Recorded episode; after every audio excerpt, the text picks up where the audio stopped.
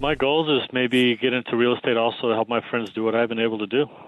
A lot of them are asking me about it and spend more time with my family. And hopefully grandkids. My daughter's married three years now, so maybe in the near future we'll have grandkids to take care of. Welcome to this week's edition of Flashback Friday, your opportunity to get some good review by listening to episodes from the past that Jason has handpicked to help you today in the present and propel you into the future. Enjoy. Well Welcome to Creating Wealth with Jason Hartman. During this program, Jason is going to tell you some really exciting things that you probably haven't thought of before and a new slant on investing. Fresh new approaches to America's best investment that will enable you to create more wealth and happiness than you ever thought possible. Jason is a genuine self made multimillionaire who not only talks the talk, but walks the walk. He's been a successful investor for 20 years and currently owns properties in 11 states and 17 cities. This program will help you follow in Jason's footsteps on the road to financial freedom. You really can do it. And now, here's your host, Jason Hartman, with the complete solution for real estate investors.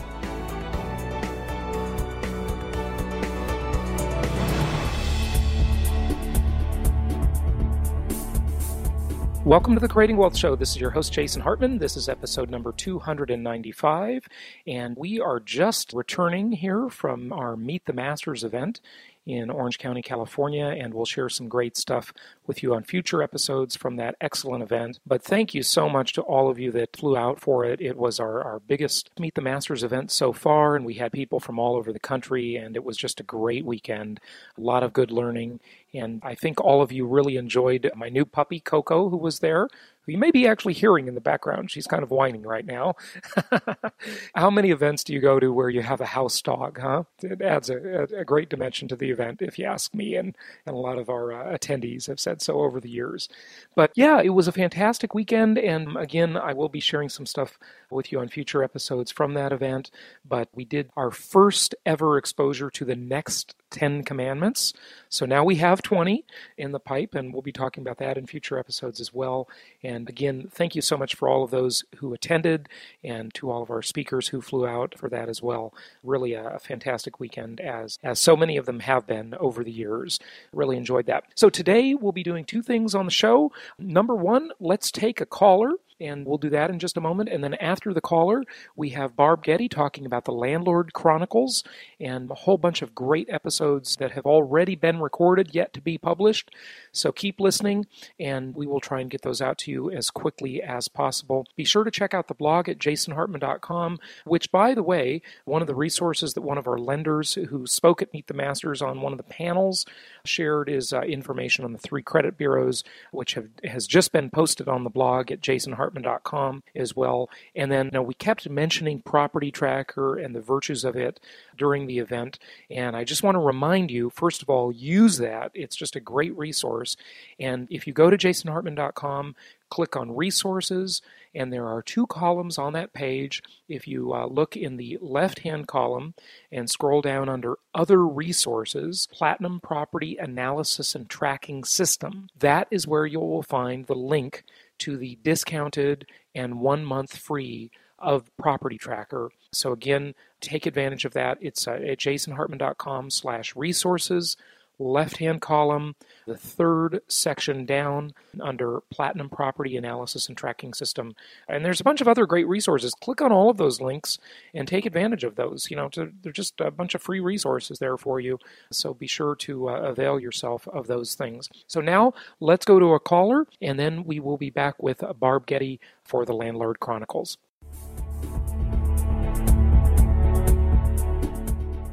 Hey, I've got Neil from Minneapolis calling in to the show. Neil, how are you? Hi, Jason. I'm doing good. Good, good. I guess you have a question about performas and evaluating properties and having a duplicatable model. Can you elaborate on that? I do. Well, I'm a, I'm a sales professional. I'm in, in the medical device industry, and one thing that I preach to my reps all the time is try to discover or develop a sales model that is repeatable and measurable, and you know, and it just makes sense.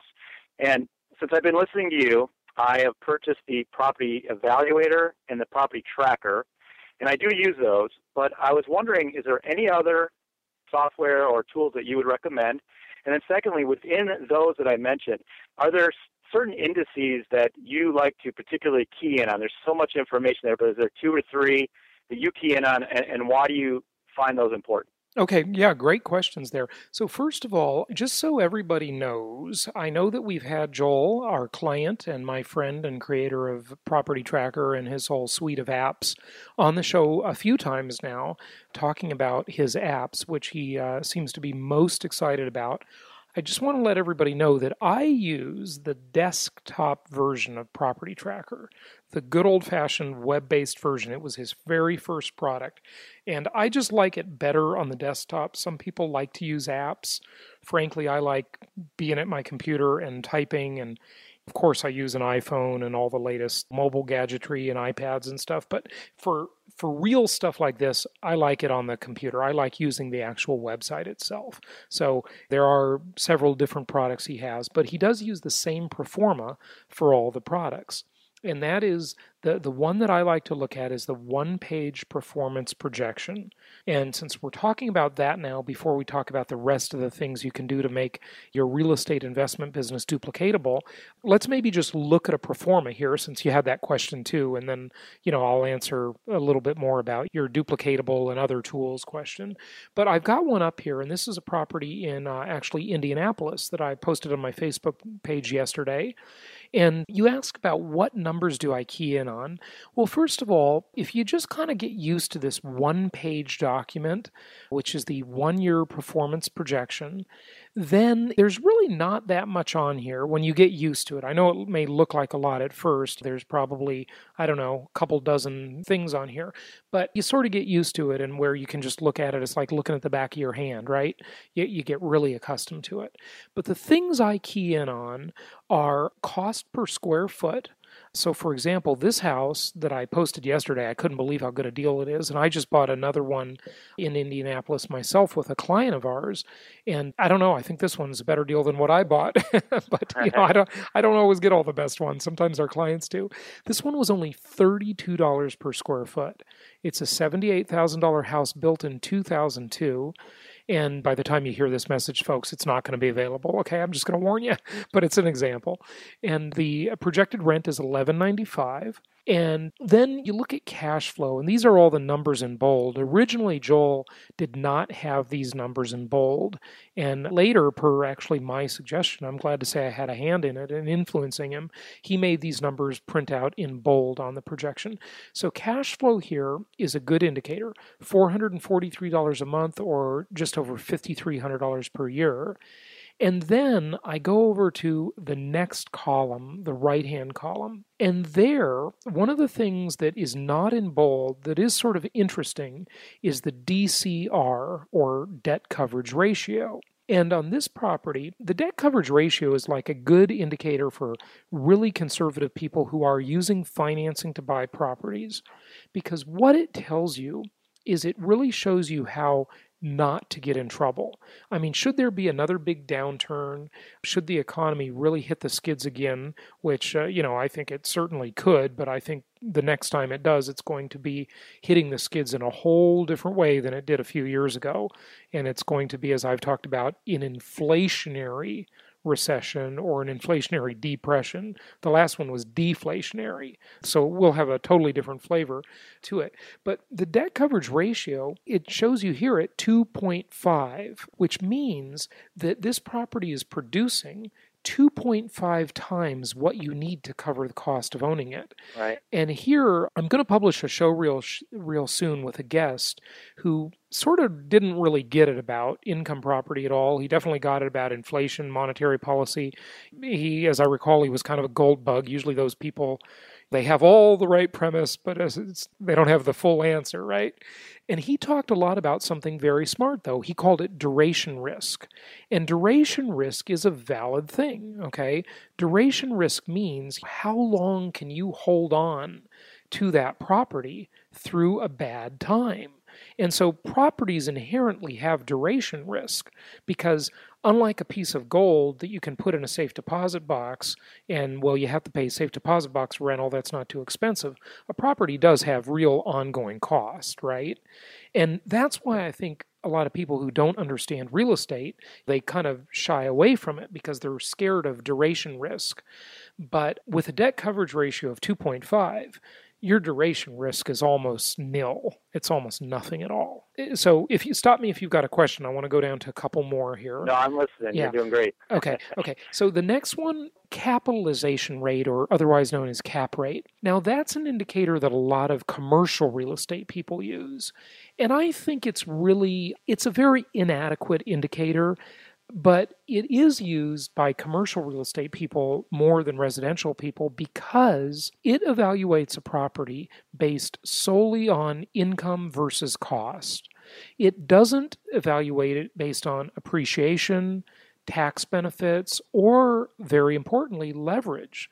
And the the leverage on a on a residential style income property is nothing short of phenomenal. I mean, it is the most. It's the most. It's not only is that the most tax favored asset in America, it's also the most debt favored asset in America, or the most leverage favored or the most financing favored asset in America, because nowhere else really can you get better leverage as commonly as you can on residential real estate.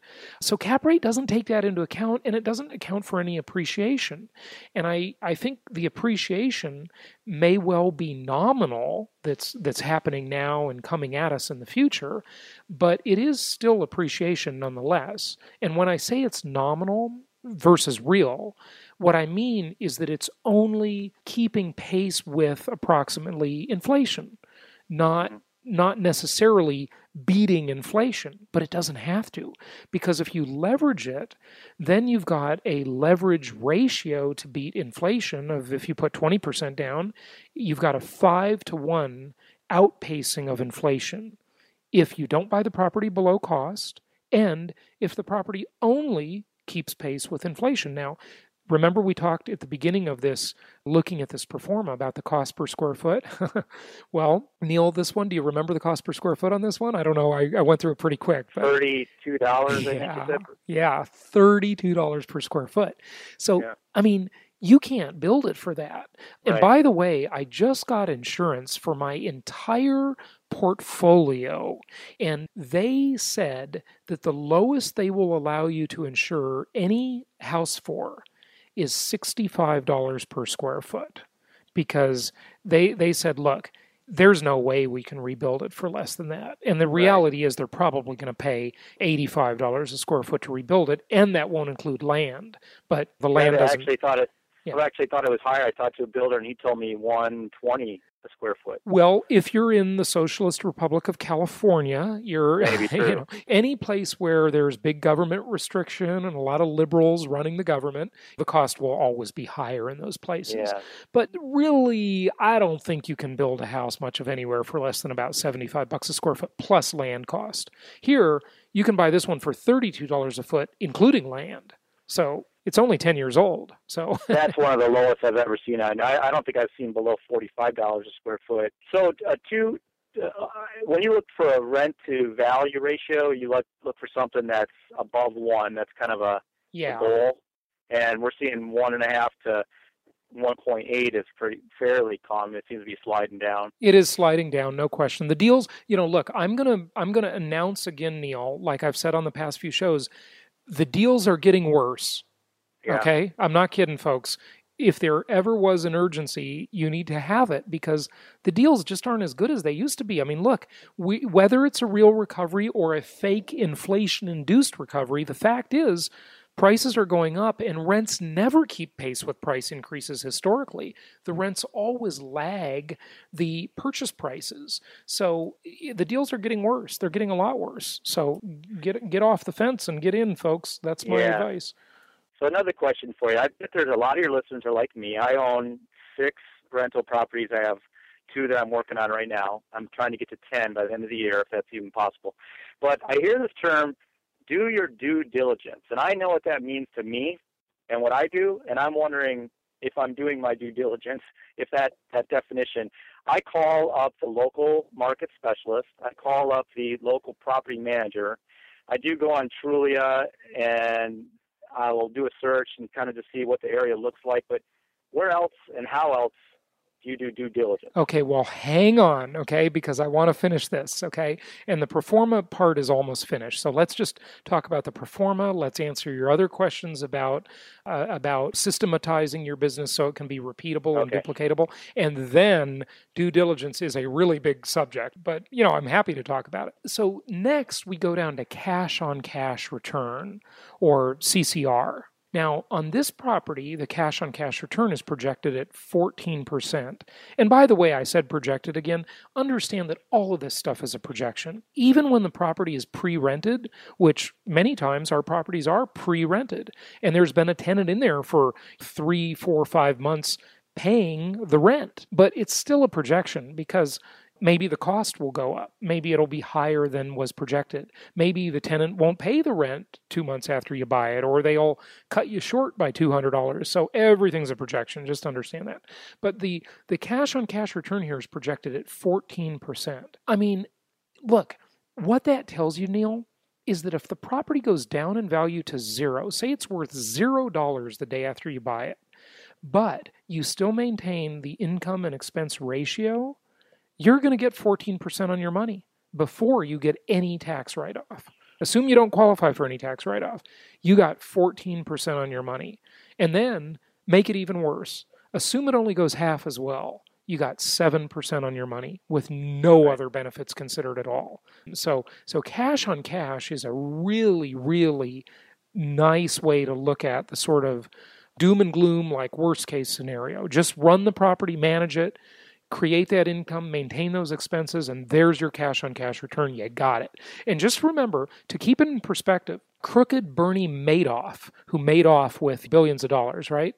He he was like the star of the exclusive investment club of celebrities and wealthy people because he promised people that in, in his Ponzi scheme that he could get people between I don't know what he said. I think he said 10 to 12 percent. I think he even said 8 to 12 percent consistently year in and year out.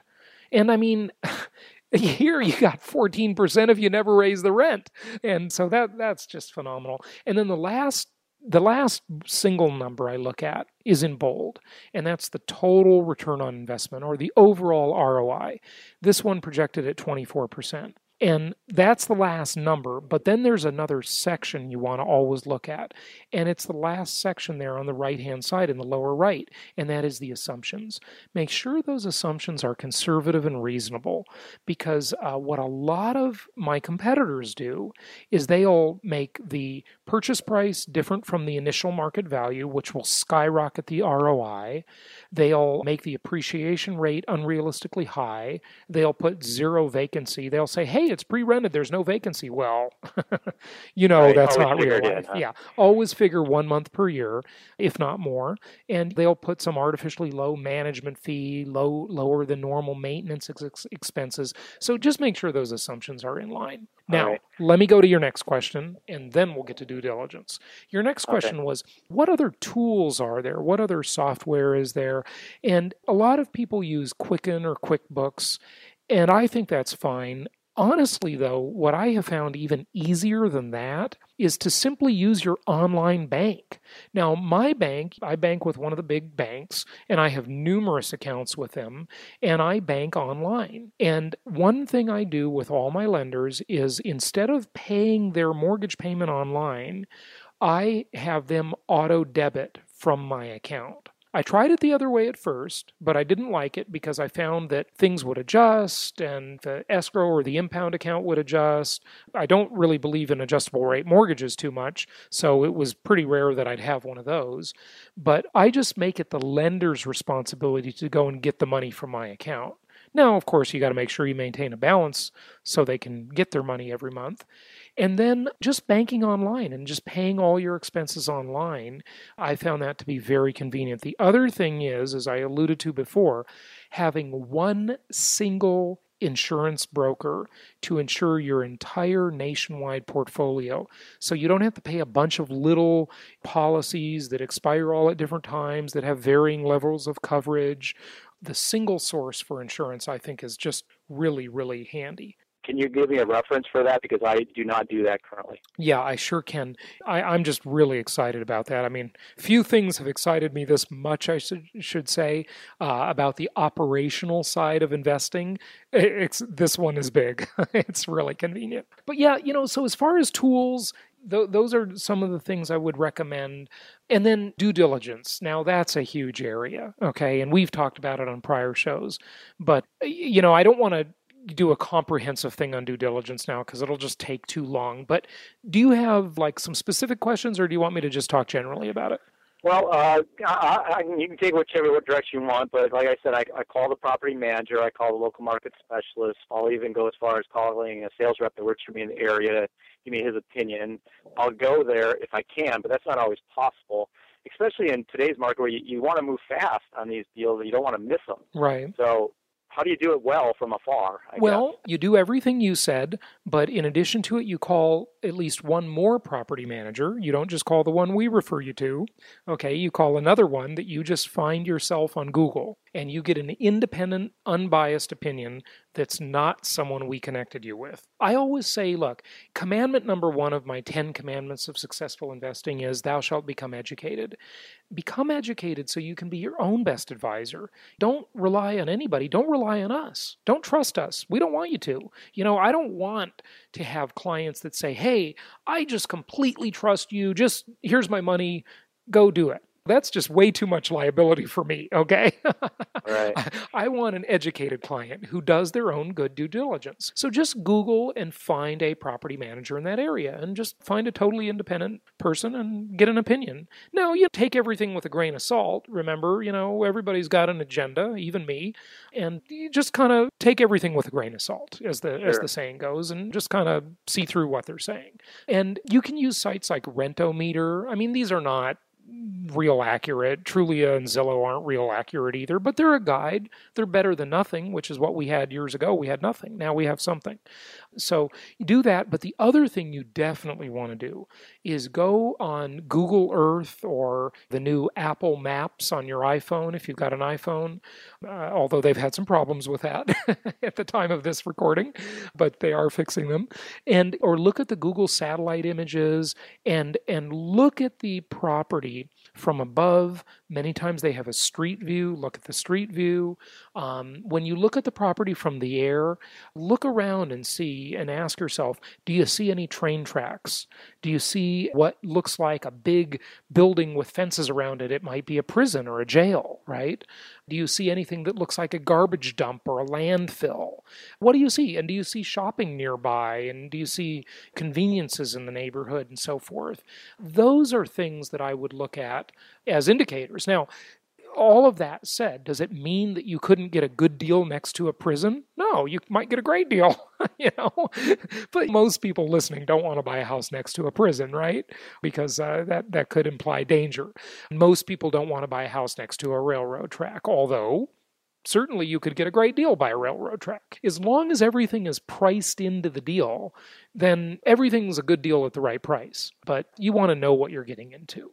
And so, definitely the satellite images and the street view, very, very nice tools that we have nowadays that you didn't have before. I want to announce something also on the show for the first time. I've never talked about this before that I can remember.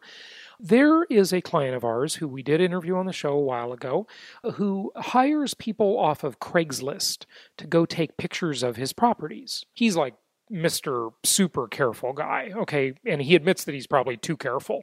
You know, sometimes when you're too careful, you talk yourself out of things. But he'll hire someone off of Craigslist and have them take pictures of his properties every month.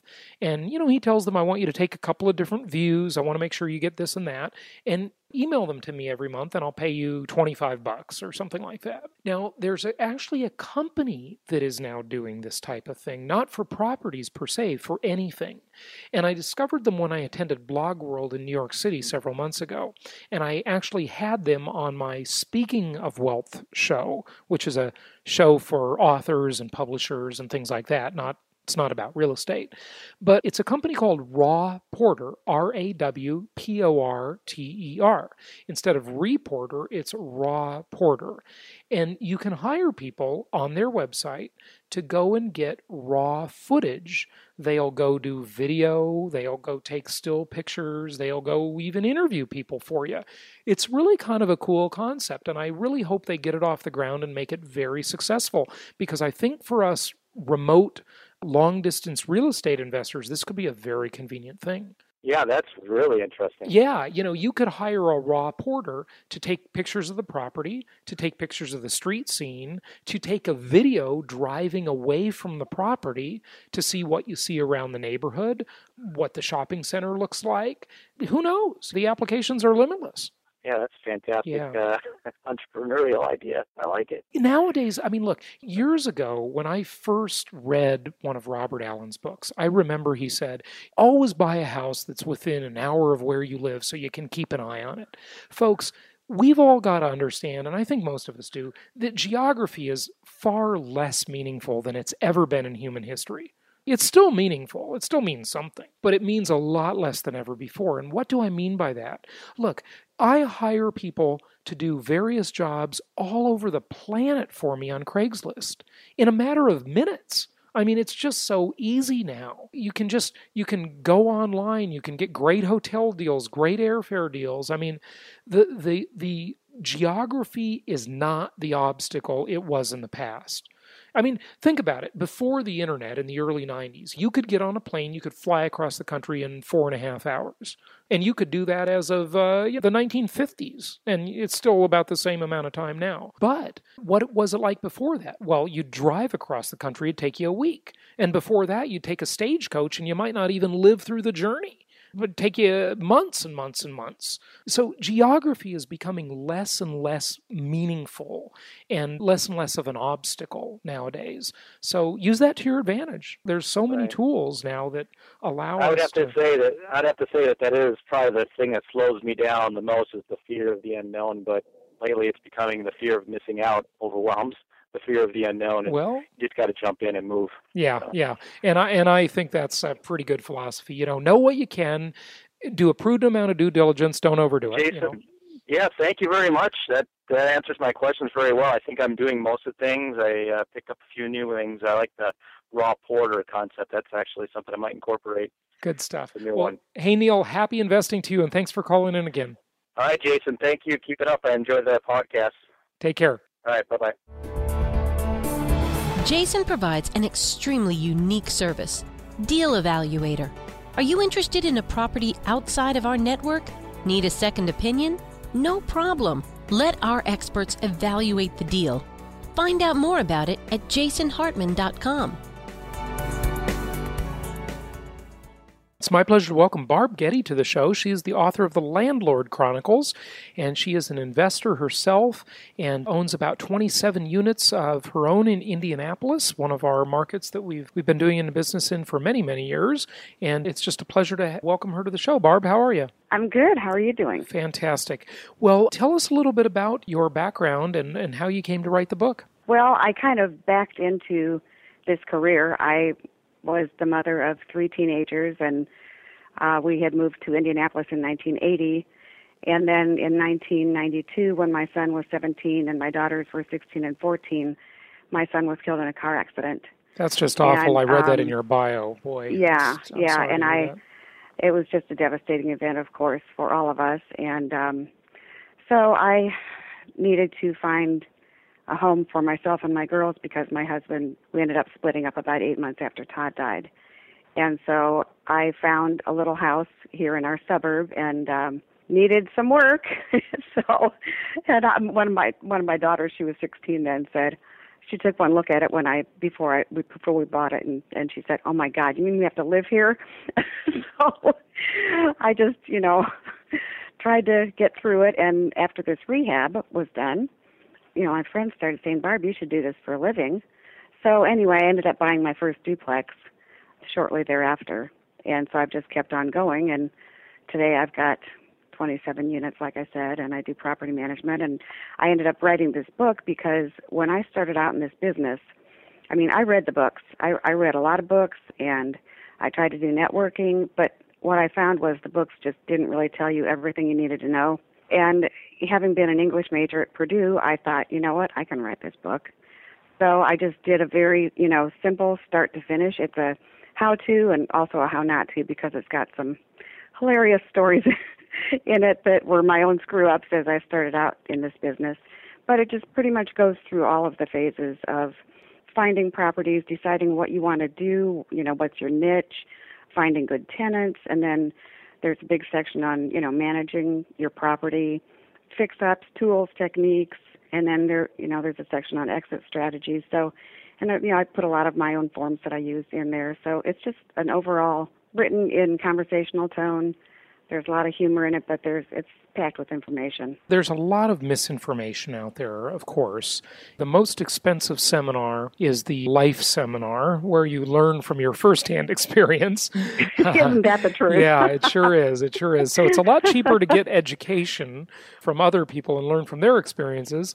But but you know, you got to be careful because there's just a lot of people hawking a lot of junk out there that's just oh, not yeah. really true and not really the real thing.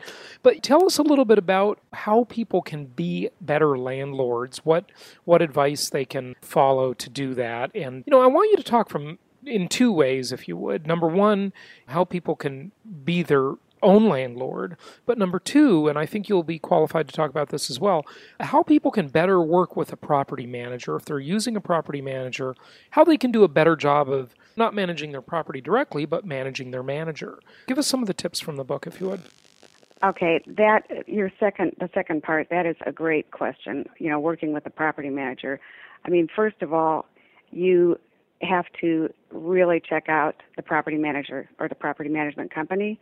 Make sure they're, you know, well qualified, honest, that they have integrity, and you know, get their references, talk to people who have used them, and then from that point on, trust them. Let them manage your property. I mean, good property managers do not need to be micromanaged. Let you know, get your get everything set up with them and let them do it. I mean, that's what you are paying them for. And a good property manager, I mean, I I say to my clients, you know, you don't even have to know that you own this property. I mean, a good property management company should take care of all facets or whatever the owner wants to have taken care of. And if you're paying someone to manage your property, you should have total trust and peace of mind and and just get that money coming in. That's my comment about you know hiring a property manager. And the other thing is there aren't a lot of people who have the personality to manage their own properties. I had someone ask me one time, "So Barb, what you know, what does it take to be a property manager?" And I said, "Well, you have to be really organized and really laid back." And they just started laughing. They just said, "Okay, those two qualities do not appear very often in the same person." and that's true. I mean, because a lot of people who are organized are not laid back. They're very type A. And a lot of people who are laid back are totally disorganized. So, you know, there's got to be a balance there in your personality. And another thing is, you cannot worry about the stuff you can't control. Because if you do, you will drive yourself and everyone around you crazy. So, you look, I mean, stuff happens people lose their jobs, they move out, sometimes they move out in the middle of the night. Sometimes they're not very clean. I mean, you need to protect yourself, of course, in your lease with that and do apartment checks. But there's so much that happens repair wise and tenant management wise that you can't control. So just don't get upset about it. Just take care of it and move on. And, you know, after you've been in the business for a few years, every problem you face is just really a variation of a problem that you've already faced before. So it just it continues to get easier and easier. And I also I really talk to people a lot about having an airtight lease. Protect yourself in that lease so that you have the ability to evict for a myriad of reasons when things start going downhill. And lastly, I mean, you can have the best lease in the world, but if you don't adhere to it, why even have a lease? I mean, I, I know other property managers who, and and also people who manage for themselves who have somebody in their place and they haven't paid for two months. And I'm just thinking, oh my God, this is an income producing business. What are you doing? you know, you've got to get those people out. and you know get that thing turned around quickly so that you can be making money again. So you know you've got to have a really good lease and you have to adhere to it. Well, you, you mentioned that you had some funny stories about some of your screw ups when you started out. Experience is the best teacher. The problem is you got to have the experience to get the lesson. you know, unfortunately, and the experience isn't always a positive one. But tell us about some of your funny screw ups, and even if they're not so funny, I think people can learn from them. So they'd love to. oh them. my God! Well, okay, here's one. I this I had this guy who was in his early 40s and and he lived by himself and he wanted he asked me if he could paint his apartment. He's a great guy, paid his rent on time, and I said, "Well, I don't know, Robert. I, you know, what kind of painter are you?" He goes, "I used to help my dad in his painting com- company, you know, when I was young." He said, "Trust me, I'm great." So he called me when he was done, and I went over there to check it out. I mean, he was thrilled, and I was appalled. I mean, he had he had painted the living room a bright blue, and he had bumped the ceiling several times with the roller there were drips down onto the baseboards. The kitchen was bright yellow with a rooster adorned uh, wallpaper border that was pasted haphazardly along the ceiling. I mean, it was just awful. And the and the bedroom was a dark muddy brown, and then the dining room was turquoise. Okay, and okay. He, was, he so, was so proud. So the guy was colorblind, but yeah. and he was a terrible painter. I mean, I, he but he was just so proud. And so you know, I just let it be, and I thought, okay, Barb, you are to never ever allow anyone to paint their apartment again. Well, okay, but here's the thing. I mean, just on balance, Barb, I mean, that's a funny story.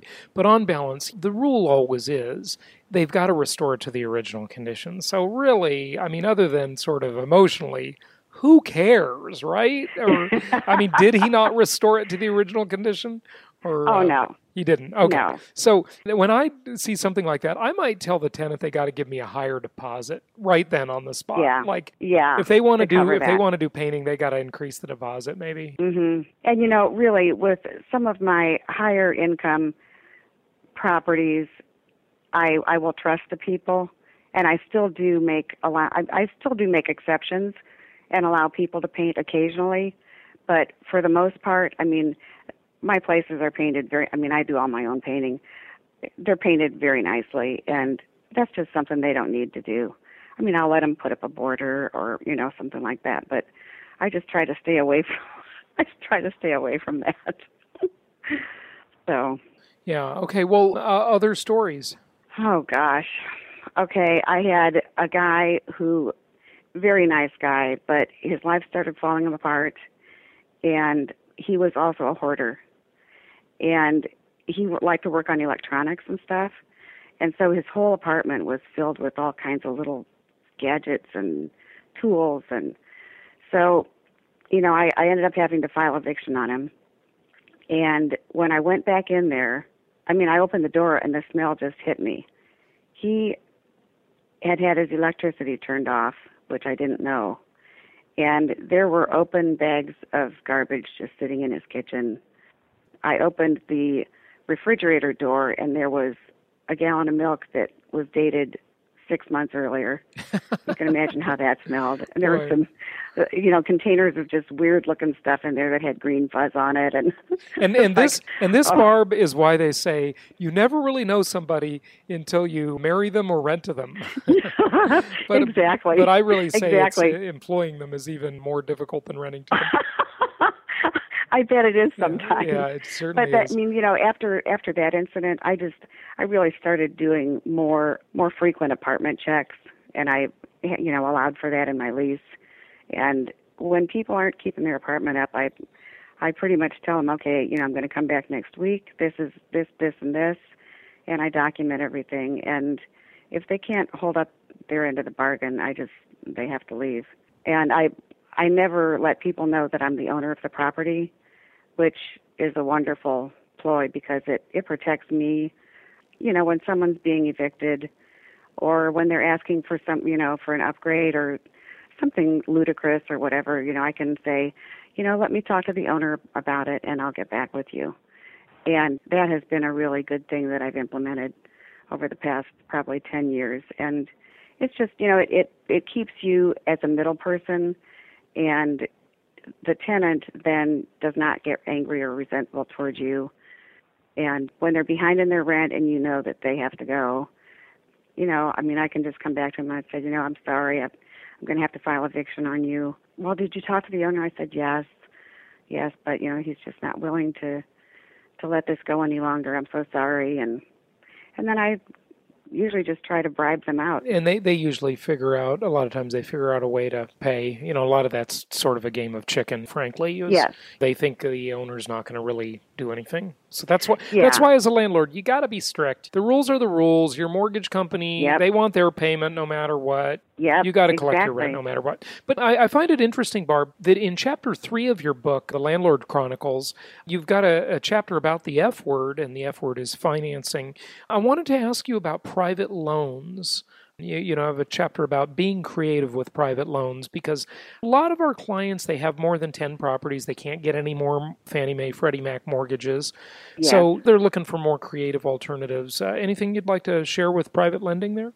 I just know that when you get to know people in the business, there are people like yourself, other people similar to me who have been in the business for a long time, and they end up mo- sort of moving out of the owning properties into becoming lenders for people for people like us. Yeah, and I do a lot of lending, by the way. Let me just mention that. You said people like yourself. And, so I do a lot of private lending, and I find our clients are doing a lot of private lending nowadays. And I do like it. I like owning the property the best. I think it's there's much more upside in owning the actual property.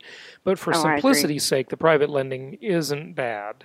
It's not bad, but but owning the property by far is, you know, a better investment. That's yeah, I that's I totally agree with that. And that, you know, my my investment goal from day one was to buy these properties for income and long-term investment. And so I've just kind of stuck with that and you know, there are so many different ways you can go in this in this business and you know, I find I find that there are some investors who "Oh, oh, that sounds good. I'm going to try that. Oh, oh, oh I'm going to try that too. I'm going to do this." And The, I'm the thinking, flavor you know of the month is a dangerous oh, philosophy. Oh my Yeah. gosh, yes. Find your niche, find out what suits your personality and your your your lifestyle and you know the amount of time you have and stick with that. I mean, I, I think it's a pretty simple formula to to do. I agree. The people that are always chasing the end of the rainbow never seem to find it. No. I now now that I'm a little older, I've known those people for 20 years, and they still haven't found the end of the rainbow. So, you know, and but they're still chasing it, yeah, aren't they? they're still chasing it because they're delusional. Frankly, Yeah, yeah. They're sure it's just around the corner. they really are. what do you have to say about? Well, first of all, on private lending, have you been able to get any longer term private financing, or was that always short term type stuff?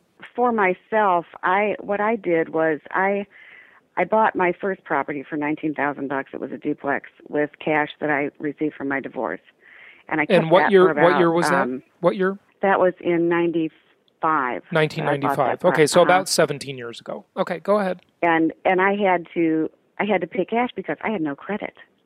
I mean, I had never thought of getting a credit card in my own name. Uh, I had no accounts in my own name, so the banks wouldn't touch me. So I had to pay cash for that property, and then so I just started building credit for myself, and then I sold that property after about 15 months for about mm, almost three times what I paid for it, and then I turned around and I bought two more properties and then you know I just kept going like that. And then I got a home equity line on the on the house that I own, and so I bought properties that way. Then I then I bought a couple more, and then I fixed them up, and then I mortgaged them. So I got three mortgages. So and that is all that I have done as far as the lending route. I've continued to buy, and I've and I have flipped a few properties along the way, maybe just two, but basically I've just I've just bought and held. Yeah, and I find that that's really the ultimate strategy buy and hold. Tell us about insurance and liability. What have you learned there? Oh, well, you have to really protect yourself. I mean, I I had a major fire at one of my places one time, and I was sitting here on my couch having a glass of wine with one of my friends, and got a phone call, and I heard sirens in the background, and it was my tenant saying, "Barb, the house is on fire."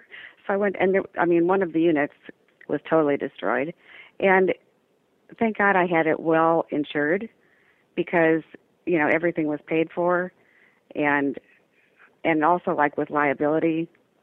I mean, I've I've never even been threatened with a lawsuit in in these 17 years. But and and you know what? I I just want to make a comment on that, folks. Same with me. I tell you, there are too many lawyers and there are too many promoters out there that are promoting, and they're not even law firms. They're these firms that are promoting all these entities. They'll sell you $15,000, $20,000 worth of LLCs and corporations and trusts and all this junk. I, I can't say that's bad but I can say a lot of these companies are bad because totally they, they uh, agree, you know, I have I have been in litigation in my businesses, but I have never litigated over like a landlord tenant thing. That I find that that liability is easy to insure around. It's totally overplayed.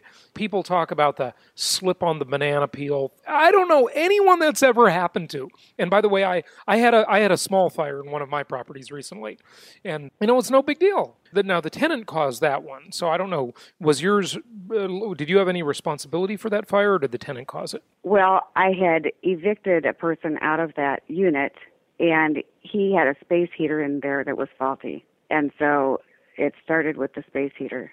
So Was that your fault? Did someone determine that to be your fault? no, no, it wasn't. it wasn't my fault, but you know, I never saw that kid again. He he left.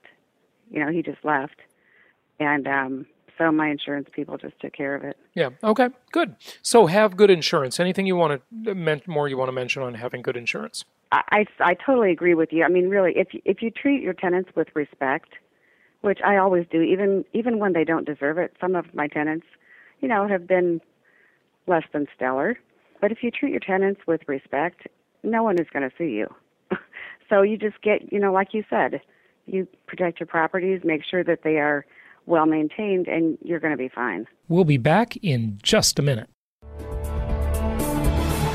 What's great about the shows you'll find on jasonhartman.com is that if you want to learn about investing in and managing income properties for college students, there's a show for that. If you want to learn how to get noticed online and in social media, there's a show for that. If you want to know how to save on life's largest expense, there's a show for that. And if you'd like to know about America's crime of the century, there's even a show for that. Yep, there's a show for just about anything. Only from jasonhartman.com. Or type in Jason Hartman in the iTunes Store.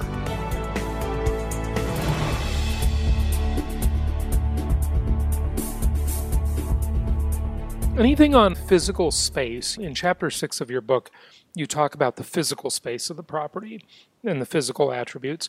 One of the things that I think is an extremely simple tip that everyone listening should follow is when you have the first chance to repaint any of your properties, paint all the walls with eggshell or low sheen paint because it is so much more durable than that junky flat paint that you know scratches and scuffs all the time. Yes, yes. But that's just a real simple one. Uh, of course, there are more complex things than that.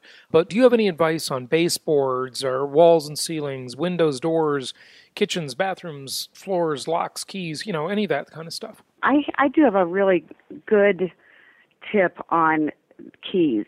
Now, when I started out, you know, when you just have one property or two, it's no big deal. But when you get up in numbers in your properties, you're juggling all these different keys. And so I went with a master key system whereby, like, if my place had a front door and a back door, I would have a set of tenant keys and I would take the locks off of the front door, take them to my locksmith, and tell him to master it to this other key.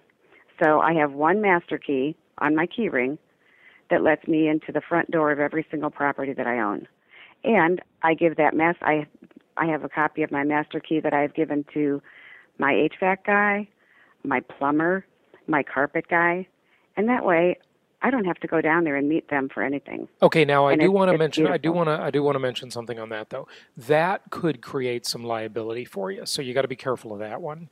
So number 1 is those people you really had better trust them, know that they're Oh, insured, bonded, etc. Because you don't want to Oh, be giving keys out to your tenant's house to, To just, just anybody. anybody, Yeah. right?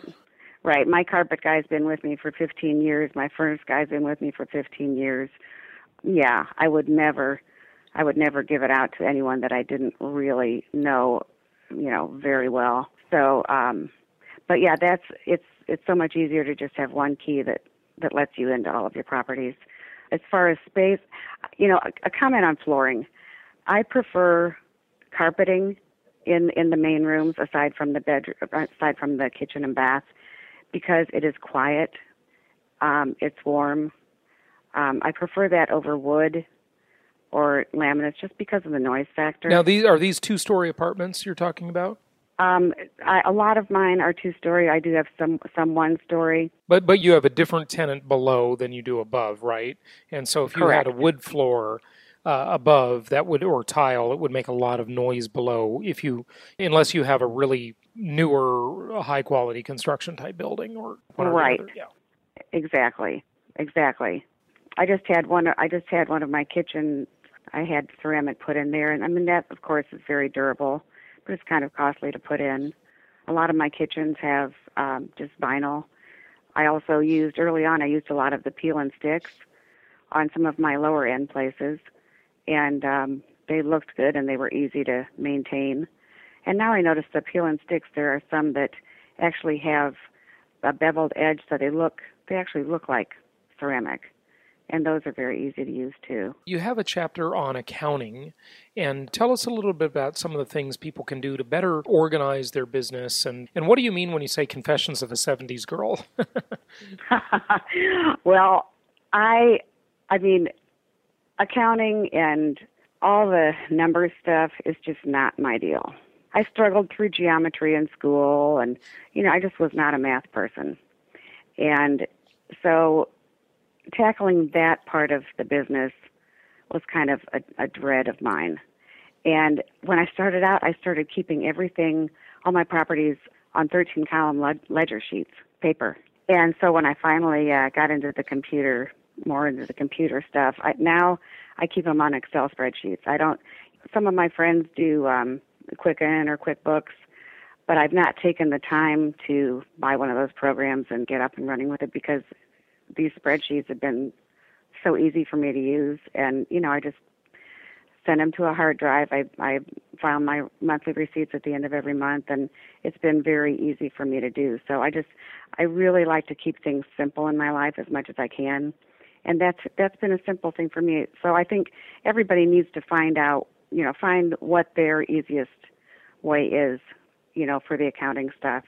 But you know, I file all of my, you know, you have to file all your receipts, you know, for each individual um, property, and you know, just you've got to keep really good and tight records. So I can't stress that enough. Yep, you sure do. What what would you say about real estate investing and what some of the benefits are? We've talked about certainly about some, a lot of the problems, but what are some of the benefits and what do you think about where we are right now in the market cycle? You know, I keep hearing in the media how, oh, you know, the housing depressive time is done. You know, we're totally in recovery. And I'm thinking, mm, I don't think so. I mean, I think, I still think that we're kind of in the middle of it. What do you think? Yeah, I think the recovery is a fake recovery. I, I, I, think it's sort of a recovery in a way, but it's a fake one. And here's what I mean by that.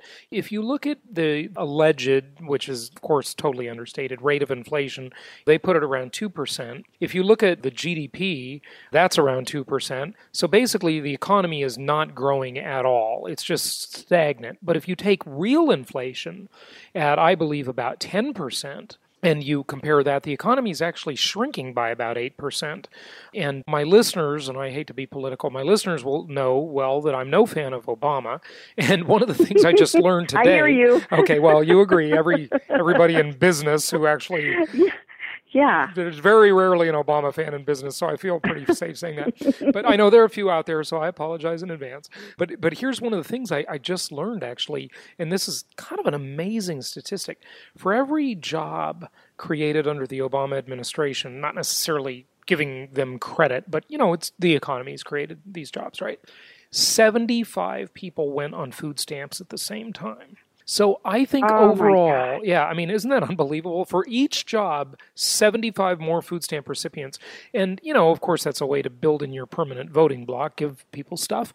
But I mean, it's, I think, I think the population is getting poorer.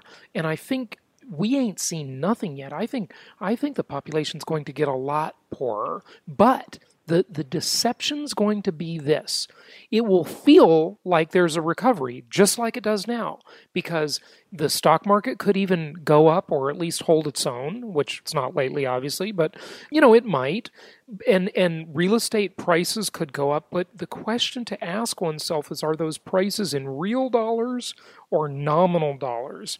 Are they adjusted for inflation? And if inflation is higher than appreciation, stocks, or you know what other investments are paying, or GDP, people are getting poorer. The economy is getting smaller, and I think that's happening. And so I think what we're going to see, and you may have seen this already over the last 17 years in, in owning your real estate, but I think we're going to see it a lot more, and it's this. We're going to see a lot more people moving down. We're going to see a lot lower home ownership rate. If you talk to your tenant five years from now, this tenant of the future, it's 2017, say you have a conversation with your tenant, I guarantee you, you could have a lot of conversations like this. Oh, yeah, you know, what's your story? Ask them about their past. And they'll say, oh, yeah, we used to live in a house that was twice this size in a nicer neighborhood, and we owned it. Now we rent it from you. It's half the size, and it's not as nice a neighborhood. But that's the way people are going to slide down the economic ladder, in my opinion. And I think it's just happening all around us. Right, and that and they will just try to make it work. They're just going to try to make it work for themselves because they're probably fearful, and they do have less spendable income. And I, I think that's going to continue. I mean, it's good for those of us who are investing in real estate It's great for landlords. rentals, yeah. yeah, rentals are going to abound, and rental prices have continued to go up. So it's great for us, but not so great for our country. You, you know, it's not so great for the country, but I'll tell you the other big thing that's actually great for us, and that is the student loan debt crisis. I mean, student loan debt now is over $1 trillion with a T, 1 trillion. And ah. it's never been so high. And let me tell you something these Gen Y kids that are coming right into their prime renting years, they're not going to be able to buy a house for a long, long time. And they're going to be renters and they're going to be renting from us. And especially if you own single family homes, I think that's kind of a u- really unique opportunity. And I own both. I have apartment buildings and, and single family. Eh, But the single family is kind of unique because when someone wants to feel like they own a home, they're going to want to rent a single family home.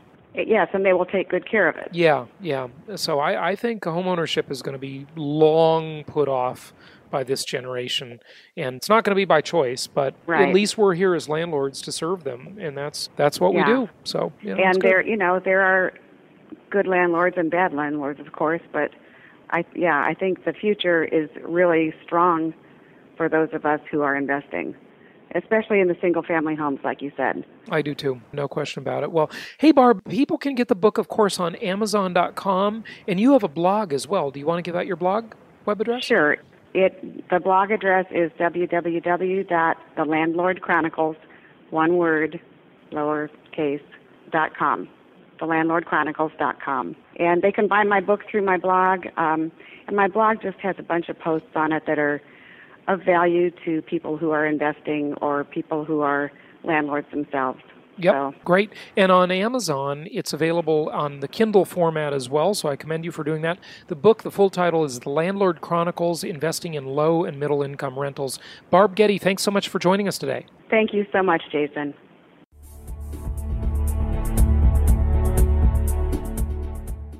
This show is produced by the Hartman Media Company, all rights reserved. For distribution or publication rights and media interviews, please visit www.hartmanmedia.com or email media at hartmanmedia.com. Nothing on this show should be considered specific personal or professional advice. Please consult an appropriate tax, legal, real estate, or business professional for individualized advice. Opinions of guests are their own, and the host is acting on behalf of Platinum Properties Investor Network, Inc. exclusively.